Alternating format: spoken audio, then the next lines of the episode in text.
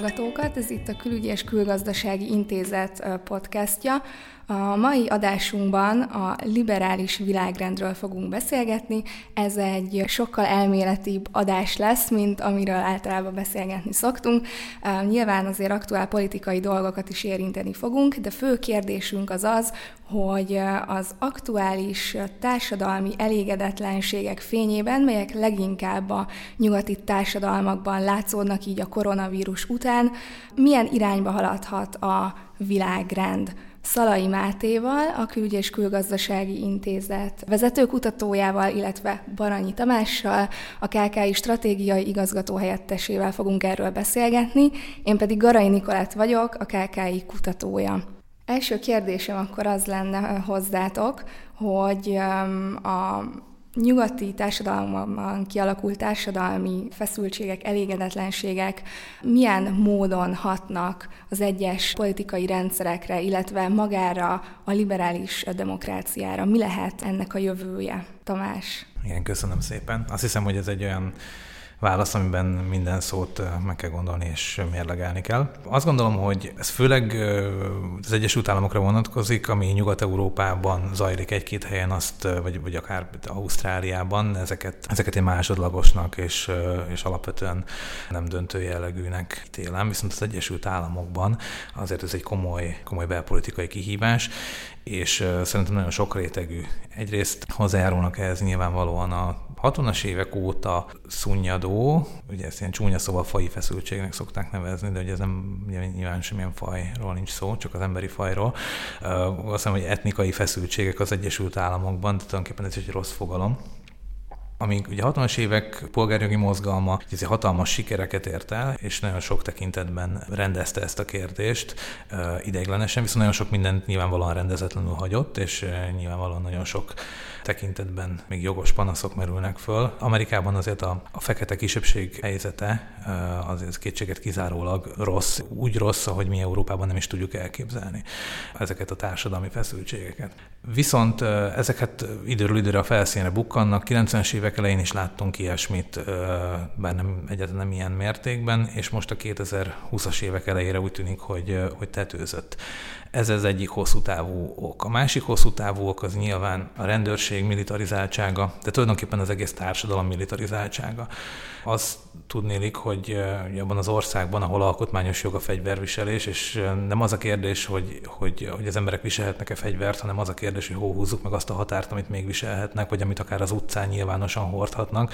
Ez megint csak egy Európától teljesen idegen kontextus, amiben így Európából szerintem nehéz beleélni magunkat. Nyilván ez vezet a rendőri túlkapásokhoz is részben, és nyilván ez az, amitől a rendőrség és a társadalom bizonyos esetekben egymás két ellentétes oldalon érzi magát, nem pedig, nem pedig egy oldalon.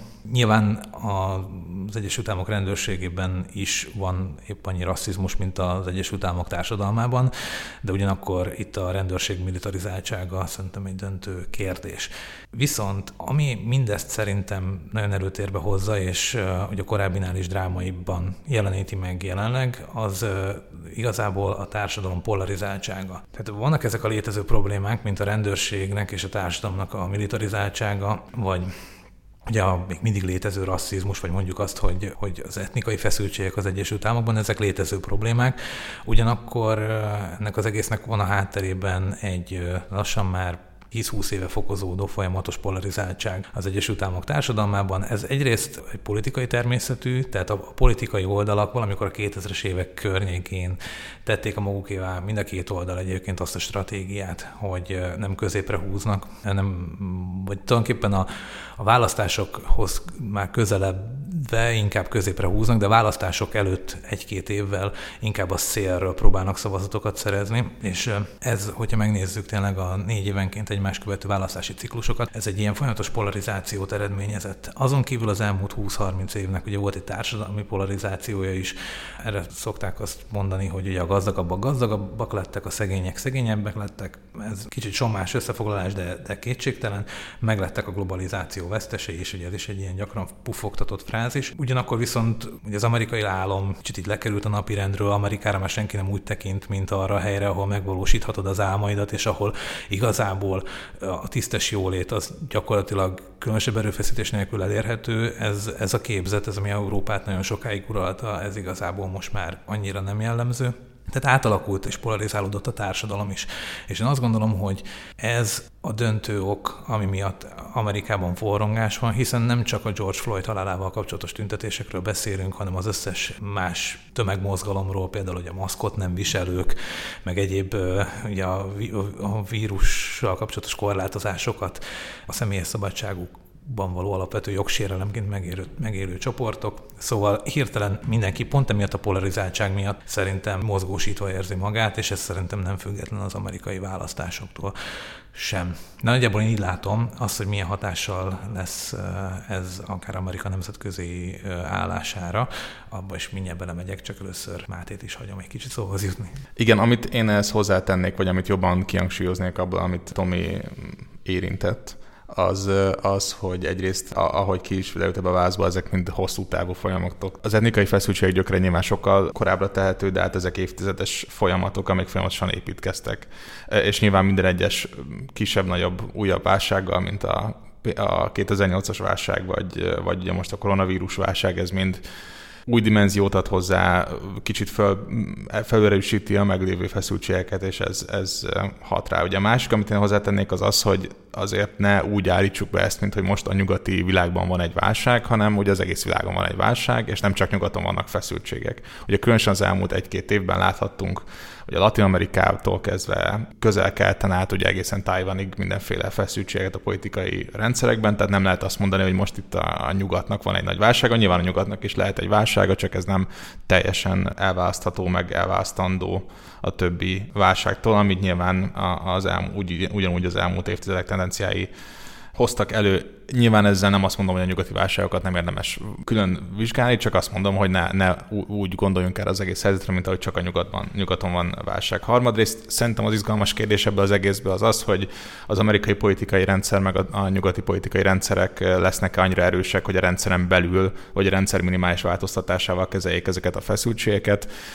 Én nekem úgy tűnik az elmúlt évtized tapasztalataiból, hogy, hogy valószínűleg ez a, a, a mostani tüntetések egy, egy hogy is mondjam, egy, egy ilyen társadalmi mozgalom vagy megmozdulásnak a legradikálisabb fázisa. Ugye nyilván rögtön itt az elején van a legradikálisabb fázis, és utána szépen lassan ez majd valami választási mozgalommá, vagy valami politikai mozgalommá fog nőni, ugy, ugyanúgy, ahogy mondjuk ugye az elmúlt évtizedben látható volt az, hogy a, a különböző feszültségek ugye elvezettek minket a Tea Party-nak az erősödéséhez, meg elvezettek minket a Occupy mozgalom is, ugye ami eleinte nagyon radikális volt, utána igazából eléggé lecsillapodott, és átment abba, hogy a demokrata pártnak a szélső oldala az egyre erősödik, és látható volt az elmúlt évek törvényhozási választásaiban, hogy egyre nagyobb, egyre jobban előtérbe kerülnek ezek a, ezek a politikusok, de hát ugye ennek is megvan a maga határa, mint ahogy látható volt, hogy Bernie Sandersnek sem sikerült a, a demokrata pártnak a, a mainstream-mének a szívét elnyerni. Én annyit hozzátennék még nagyon érdekes, amit mondtál, hogy tulajdonképpen világ szintű válság van, akár a koronavírus miatt, akár egyéb okok miatt. Én szerintem van a, a nyugati válságban annyi partikularitás egyébként, hogy különösen az Egyesült Államokban, hogy azt érdemes megjegyezni. Amit az előbb céloztam, azok, azok jobbára, ilyen, jobbára valós problémák, valós kérdések. Ugyanakkor van szerintem egy, hát egy ilyen, tulajdonképpen egy ilyen diskurzív versengés, vagy, vagy diskurzív kiéleződés is itt az Egyesült Államokban, mert hogyha a rendőri erőszakról beszélünk, vagy a, vagy a fekete amerikaiak helyzetéről beszélünk, az egy dolog, de hogyha de, de hogy a szobordöntések, ez az egész cancel culture, aminek ugye egészen, egészen döbbenetes példáit is, és logikailag nehezen követhető példáit is látjuk.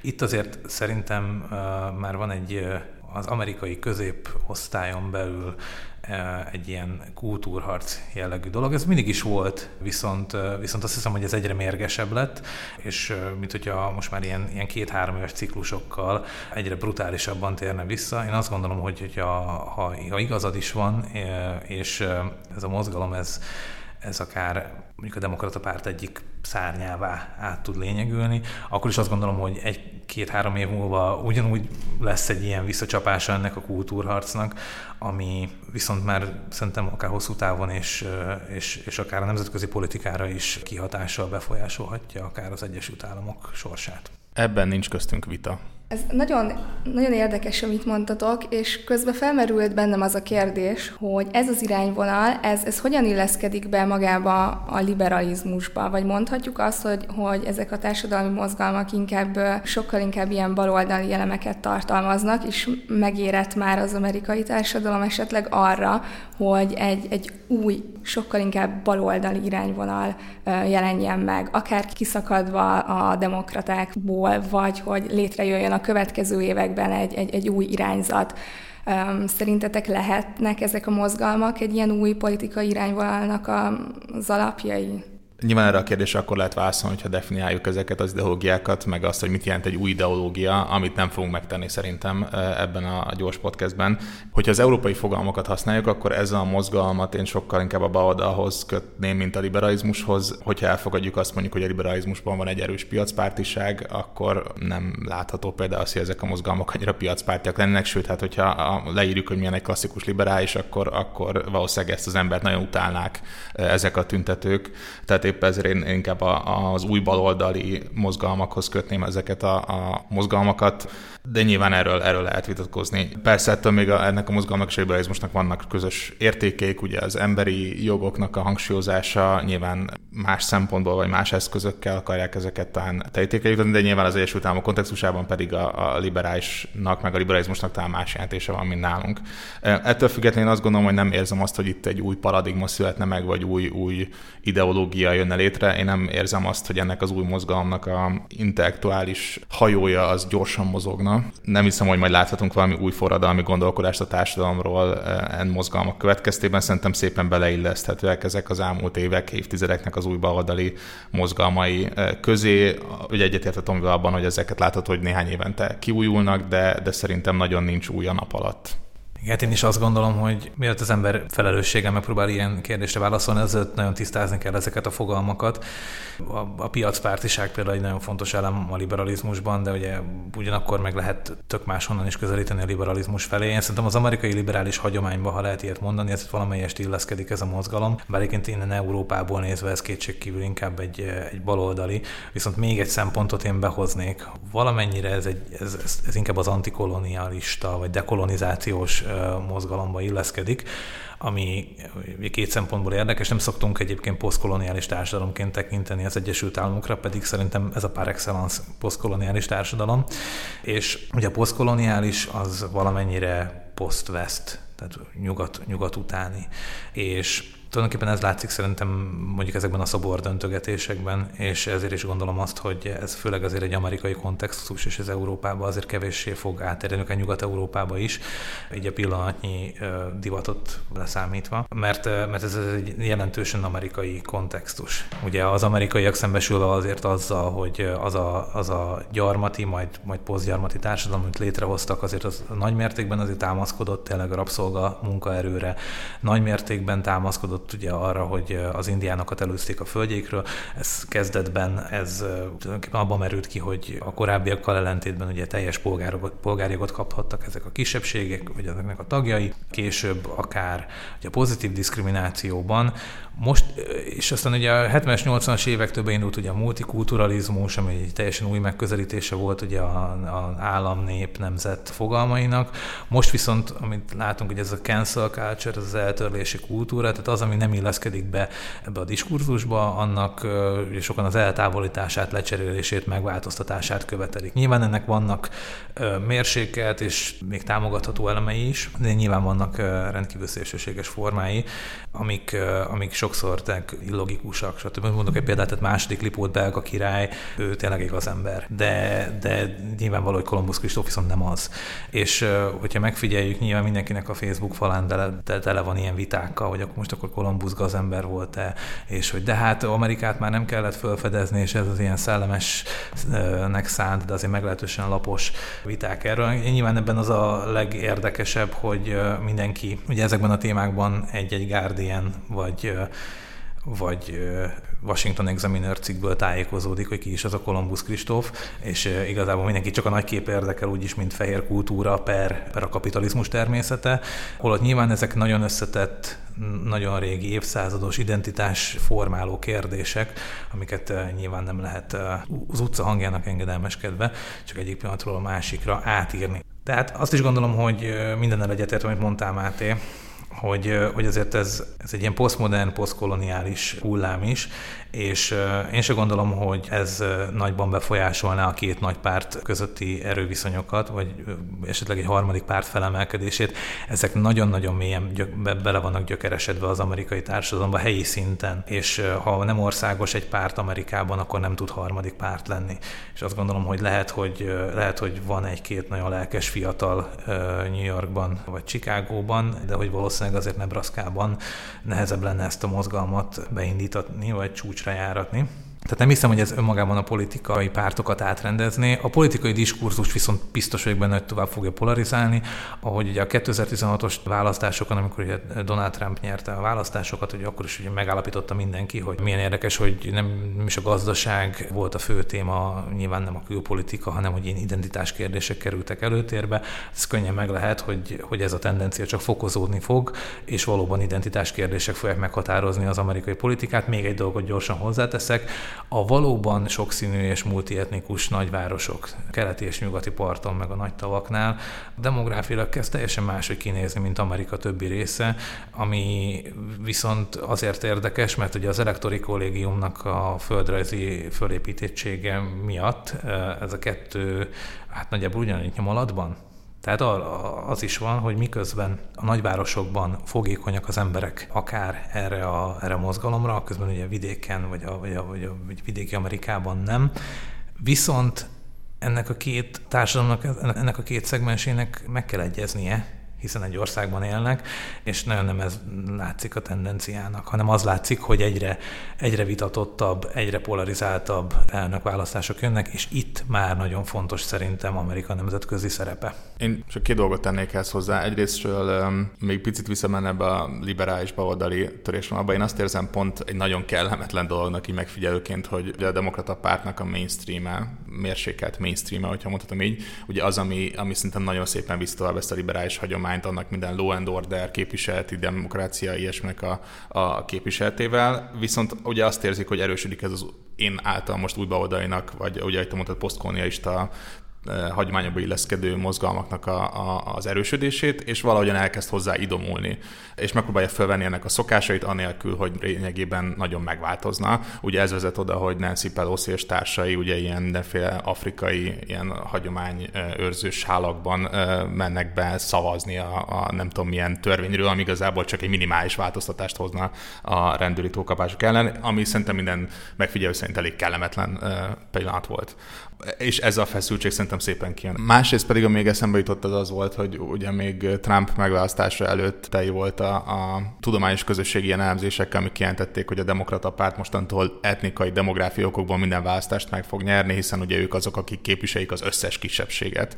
és ugye a fehéreknek az aránya folyamatosan csökken, és ezért a republikánusoknak vissza kell szorulnia. És ugye aztán derültékből jött Trump, amikor látható, hogy ez nagyon nem sikerült, és hát ugye látható az, hogy, hogy hogy persze nagyon szép az, hogy a különböző kisebbségeknek a száma és aránya növekszik a társadalomban, de ugye ez legalább annyi kihívást jelent a demokrata párt számára, mint, mint lehetőséget, hiszen ezt a sok mozaikos szavazói bázist összefogni, az ugye nagyon nehéz egy emberre. Ráadásul ugye megvannak még a hagyományos, ugye fehér demokraták is vannak, tehát emiatt ez egy nagy kihívást okoz, és pont emiatt láthatjuk ezeket a kellemetlen pillanatokat a demokrata párt életében.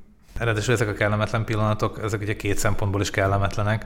Egyrészt nyilván látszik mögötte azért ez a jó öreg amerikai konformizmus, és ez nem csak a tüntetők felé kell, hogy szóljon a demokrata pártnál, hanem a law and order-t váró többség számára is. Tehát ugye ezért, hogyha a tüntetők azt követelik, hogy szüntessük meg a rendőrséget, vagy csökkentsük a támogatását, az, azt, azt tök jó követelni az utcán, de egy demokrata politikus azért nem állhat be mögé. Szóval ezért a, ezért a helyzetért tulajdonképpen nem is irigylem őket, úgyhogy, úgyhogy ez két, két irányból is kellemetlen, és ez nagy kívást fog jelenteni a demokratáknak. Van a Václav Havelnak egy eszéje, a Kiszolgáltatottak hatalma című könyv is abba elmélkedik arról, hogy van egy zöldségárus, aki éli minden napjait, viszont kint van neki az ablakában egy tábla, min az áll, hogy világproletáriai egyesüljetek. És ez az ember ugye nem hisz magában ebben a szlogenben, de muszáj kiraknia annak érdekében, hogy őt békén hagyják. És nem tudom, hogy itt lehet egy analógiát húzni, azzal kapcsolatban, hogy neked 2020-ban ki kell raknod egy táblát, hogy te támogatod a Pride-ot, vagy a Black Lives Matter mozgalmat ahhoz, hogy téged békén hagyjanak. Hát én az előbb már, már azért utaltam itt az amerikai társadalom konformizmusára, és Amerikában azt gondolom, hogy hogy ez akár ad abszurdum hosszú távon is fönnmaradhat. Most jelenleg biztos, hogy ez a helyzet, jelenleg biztos, hogy, és ezt nem én mondom, ez tulajdonképpen a tüntetők, vagy a tüntetők kell szimpatizáló amerikai és akár magyarországi gondolkodók is mondják, hogy hát itt ebben a kérdésben nem, nem megszólalni, az, az, az, az bűnös dolog, és rosszat szólni bűnös dolog, tehát nem támogatónak lenni, az, az bűnös dolog. Hát ugye nem kisebb név, mint Tamás Gáspár Miklós, aki, a, aki nyilván támogatja ezeket a, vagy, vagy egyetért nyilván sok céljával ezeknek a tüntetéseknek. Ugye ő írt egy nagyon rövid eszét a mércére, ami annyi volt benne, hogy aki nem antirasszista, az nem rasszista csak kicsit. Ami egyébként szellemes, meg tulajdonképpen tükrözi Tamás Gáspár Miklós gondolkodását, és amíg ez megmarad ilyen gondolati szinten, addig ez szerintem nem is baj, hogy ilyenek elhangzanak, vagy gondolkodjunk rajta, de ami Amerikában látszik, az az, hogy tényleg karriereket tesznek tönkre, tényleg teljesen abszurd dolgokat kérnek számon, hogy volt ez a híres Washington Post cikk, amikor az egyik Washington Post újságíró megírta, hogy a másik három évvel korábban rendezett egy bulit, ahol valaki feketére mázolt arca jelent meg, és hogy ez, ez, ez most mi a relevanciája, az az ugye mindig kérdéses. Az látszik, hogy tényleg van ez az első pro-amerikai konformizmus, és, és ez ebben a kérdésben is megjelenik, és, és talán fokozódva, és én nagyon remélem, hogy az Európába nem, nem terjed át, és, és az látszik, hogy, hogy bizonyos nyugat-európai országokat leszámítva azért annyira nem is. Egyébként még azt vissza lehetne ide kötni szerintem az előbbi, vagy az egyik előbbi kérdést, hogy akkor most akkor baloldali vagy liberális e, ez a mozgalom. E, e, tulajdonképpen illeszkedik az amerikai liberalizmus eszme történetébe valahol, ugyanakkor ezek viszont már, már, már annyiban tulajdonképpen szélső baloldali jelenségek, hogy, hogy ez, már, ez már elég erősen szabadság ellenes, vagy, a, tulajdonképpen individuum ellenes, és ennyiben mindenképpen baloldali. Én ezzel egyetértek abszolút, és nagyon morbid az, hogy gyakran az alt-right és a hozzá kötődő szónokok képviseljük a szólásszabadságot, amikor ilyen egyetemeken próbálnak elmenni, és akkor ezek a mozgalmak pedig nem engedik meg gyakorlatilag fizikailag, hogy ezek az emberek tudjanak szólni, és nyilván most nem sajnáltatni akarom őket. Én azt érzem, hogy azért Tamás ellentétben, hogy ez már nyilván megjelent itt Európában is, nem csak nyugaton is, hanem itt Közép-Európában is, tehát hogy még csak szubkultúrákat érint, és nem a társadalom egészét, de hogy így, így, így itt van ez a gondolkodás, és hát ugye ez a társadalmi polarizáció, amit a szó szerinti megnyilvánulása, amit, amit beszéltünk, és ebből a szempontból szerintem nagyon káros tud lenni arra, hogy, hogy gyakorlatilag ilyen, ilyen kritériumokhoz kötjük a szólásszabadságot, hogy persze mondhatsz bármit, amíg egyetértesz ezzel a 23 dolga, és nem csak egyetértesz, de de ebben a konkrét beszédben is mondd el azt a 23 dolgot, amivel, hogy egyetértesz, és hát ráadásul ugye ott van ez a nagyon kedves kapitalista logika az egész mögött, hogy nyilván az egészből mondjuk a nagyvállalatok nagyon jól fognak tudni meggazdagodni, ugye mert akkor a Starbucks is, meg minden más ilyen multicég is hozhatja a különböző Pride-os kávéjukat, és akkor kis poharukat, és akkor azt meg fogod venni, és akkor a kávé vásárlásod is egy, egy, egy ideológiai töltetű dolog lesz, nem csak arról fogsz hogy vesz egy kávét reggel, mert, mert koffeinfüggő vagy. Szóval ez nagyon szépen beleillik azokba a folyamatokba, ahogy szépen a meglévő rendszer így pacifikálja, és a saját maga részévé teszi ezeket a folyamatokat, anélkül akár, hogy a szervezők ezt észrevennék. Először is nem vagyok függő, csak szeretem az ízét. Másod, másodszorban szerintem a szervezők ezt, ezt, ezt nem, hogy nem, nem, hogy észreveszik, hanem szerintem erre játszanak. Én, én, én hajlamos vagyok. Egyrészt azt gondolom, hogy ha majd a konformizmusról, meg egyebekről beszélünk, azt gondolom, hogy ez a, ez a vók nagy tőke. Tehát, hogy a, a van egészen gyomorforgató dolog, amit ez, ez felszínre dobott, hatágon az álszentségnek és a, és a profitészségnek, valami tényleg visszataszító formája, akkor ez az. És nekem azt tetszik a legjobban, idézőjelesen tetszik, hogy ezt a piacot osztogatják föl. Tehát amikor a, amikor a Coca-Cola esik neki a Facebooknak, pedig nyilván ugye a, a hivatalos kommunikációban ugye igyekeznek nagyjából ugye hasonló értékeket vallani.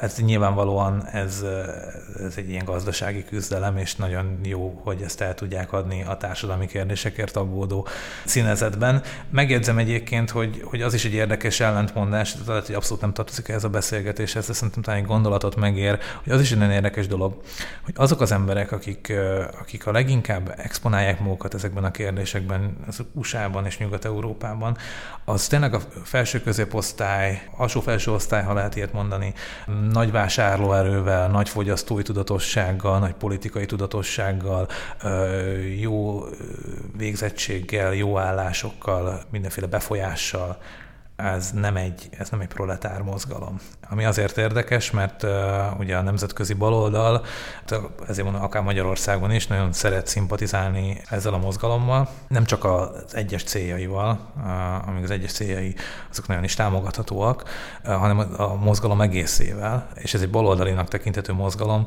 viszont ha már akkor én osztálykategóriákat említünk, akkor ez, ez, ez legalább, legalább egy középosztály érintő mozgalom, de lehet, hogy annak is inkább a tetejét.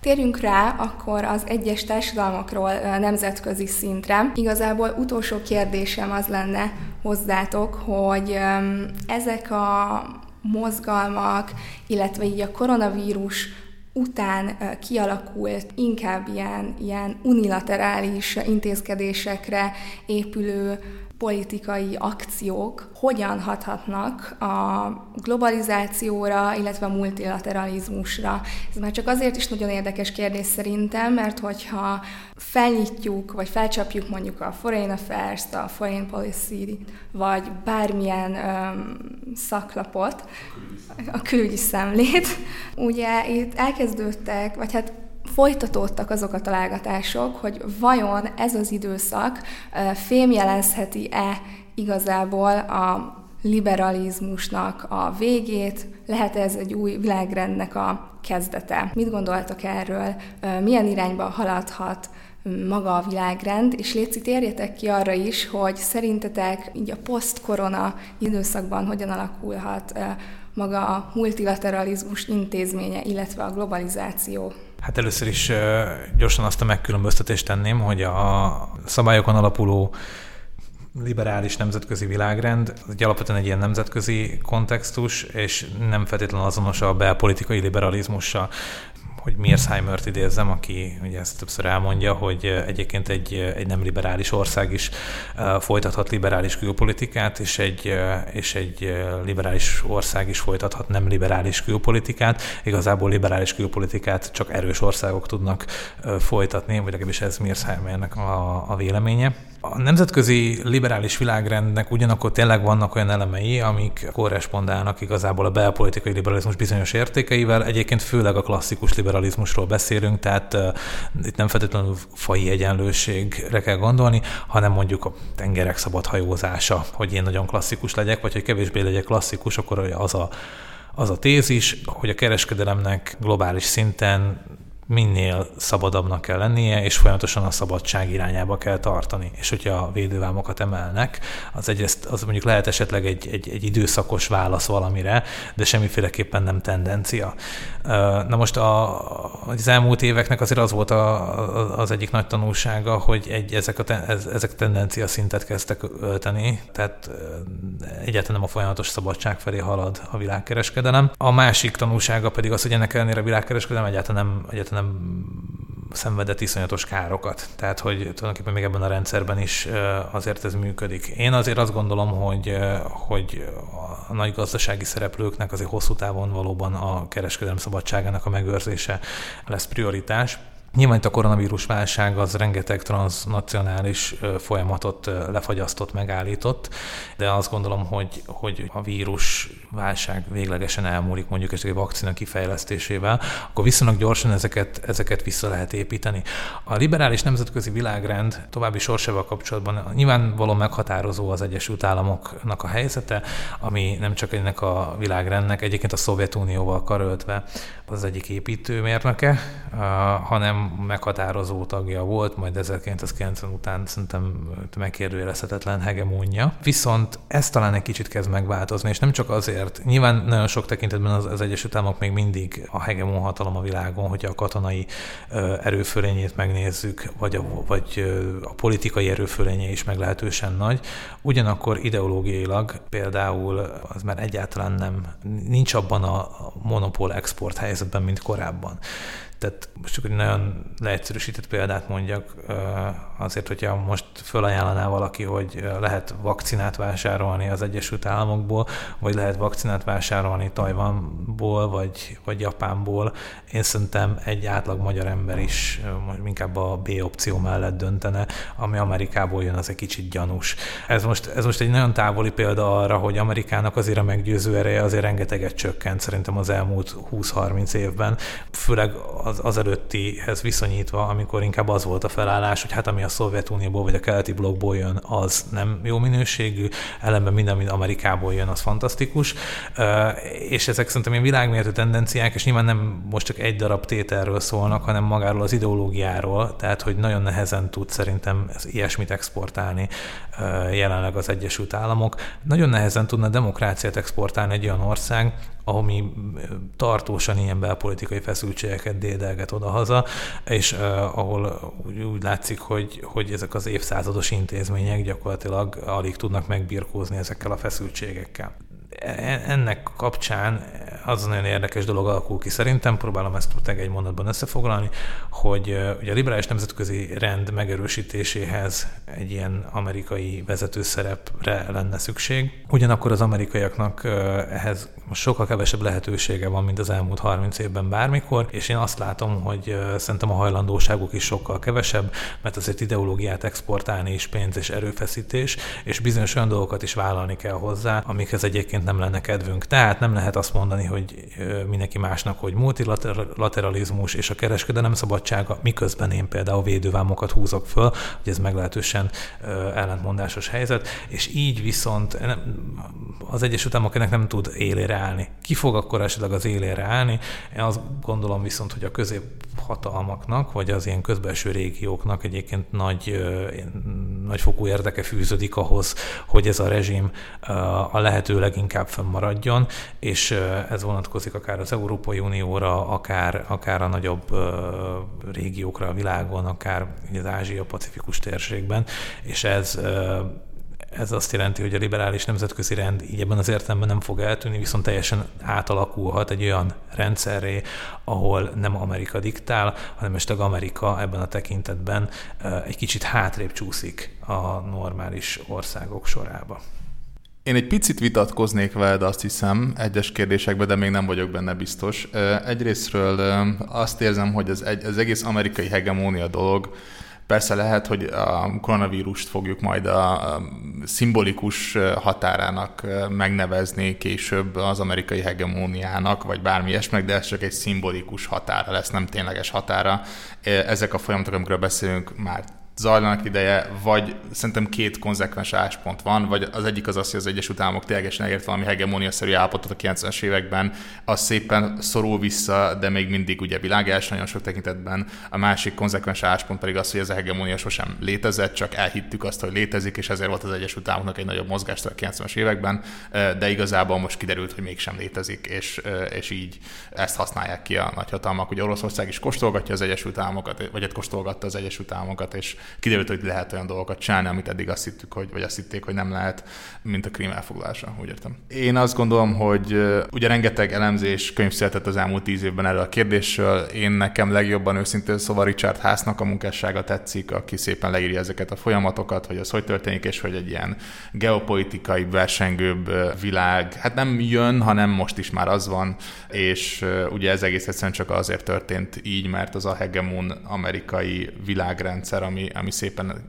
globálissá vált a 90-es években, az egész egyszerűen nem tudott teljesen globálissá válni, csak névleg, és most láthatjuk ennek a, a következményeit, hogy ez a visszaszorulás az máshogy fog történni az egyes régiókban. Ez, ez a helyzet rengeteg államnak ugye nagyobb mozgásteret fog jelenteni, gondoljunk Törökországra, gondoljunk más államokra, amik megpróbálják kihasználni ezt a helyzetet. Ugye ezeket sokan hintaállamnak nevezik, például globális hintaállamnak, akik ebből jót, jól tudnak nyerészkedni ebből a helyzetből. Én azt gondolom, és ebben mondjuk egyetértek Tamással, hogy ez a liberális világrend nem fog eltűnni, lehet, hogy módosulni fog egyes szempontokból, viszont nagyon aláhúznám azt a gondolatmenetet, amit Stuart Patrick írt a Foreign Affairs hasábjain, ami pedig arról szólt, hogy igazából itt nem szabad összekevernünk a struktúra válságát, meg a szereplők válságát. Lehet, hogy ezek a multilaterális struktúrák tök jól működtek volna, hogyha olyan szereplők vannak, akik akarják és ezeket használni. Hogyha Trump nem Trump van, hogyha nem más vezetők vannak más államokén, akkor lehet, hogy ez jobban működött volna. Az, hogy éppen nem ezt használják, annak lehetnek struktúrális okai, meg szereplőszintű okai.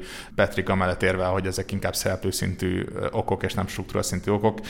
Én egyébként nem vagyok arról meggyőződve, egyetértve Patrickkel, hogy, hogy az, amit most nyugat válságának nevezünk, az nem csak arról szól le, hogy, hogy van egy nagy vezetői válság itt nyugaton, és egész egyszerűen a vezetőink nem elég jók annyira, hogy, hogy ezt a helyzetet föntartsák, és most nem csak Trumpról beszélek. Hát én nem vagyok benne biztos, hogy ez szereplő szintű válság, és, és nem strukturális, mert nem akarok ilyen olcsó filozofálgatásba belemenni, de hogy nyilván a szereplők is, a szereplők fölszínre kerülése is azért valahol a struktúrának a, a terméke talán, tehát szerintem a rossz vezetők is valahol a struktúrának a termékei. Abban az értelemben én szerintem a liberális nemzetközi világrend az fönnmarad, mert senki nem fogja azt mondani, hogy most már ez nincsen. Ez egy hatalmas struktúra, egy hatalmas fölépítmény, amit nem lehet csak úgy elbontani. Nagyon érdekes egyébként az ezzel kapcsolatos amerikai diskurzus egyébként akár csak ma. Én szerintem nagyon kevesen értették Henry Kissinger-t, amikor talán elsőként fogalmazott meg gondolatokat a, a koronavírus utáni világrendről.